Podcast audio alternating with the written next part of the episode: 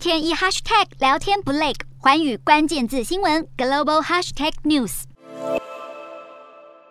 长期奉行军事不结盟的芬兰，国内支持加入北约的比率一直都维持在两到三成左右。然而，乌俄战争爆发之后，很大程度改变欧洲的安全状况。芬兰境内最新的民调显示，支持率攀升到百分之八十的新高，这也是历史上第一次，绝大部分的芬兰人都支持希望加入北约。十二号，芬兰总统跟总理也发表联合声明，宣布支持芬兰加入北约。正式启动芬兰申请加入北约的第一步，而加入北约有什么条件呢？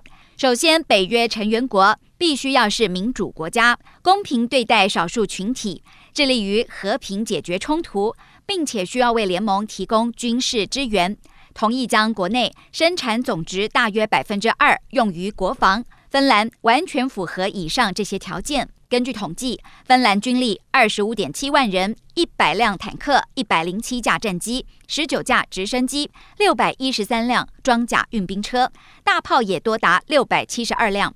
基本上，芬兰只需要愿意加入北约，其他只是走走程序。特别是北约其实也很需要芬兰，除了从军事角度来看，芬兰大量军队的加入。将会增强北约在欧洲北部的防御力量，而从地理角度来看，芬兰也将填补北约防御的巨大缺口。波罗的海的安全跟稳定也将获得很大的帮助。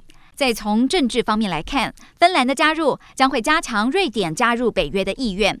如果芬兰跟瑞典都加入北约，将增强西方共同防御的凝聚力。几乎是整个欧洲都团结起来反对俄罗斯入侵乌克兰。日韩焦点全面掌握，东亚局势全球关注。我是主播刘以晴，全新节目《寰宇看东亚》，锁定每周四晚间九点，《寰宇新闻》MOD 五零一中加八五开破二二二，以及晚间十点，《寰宇新闻》YouTube 频道播出。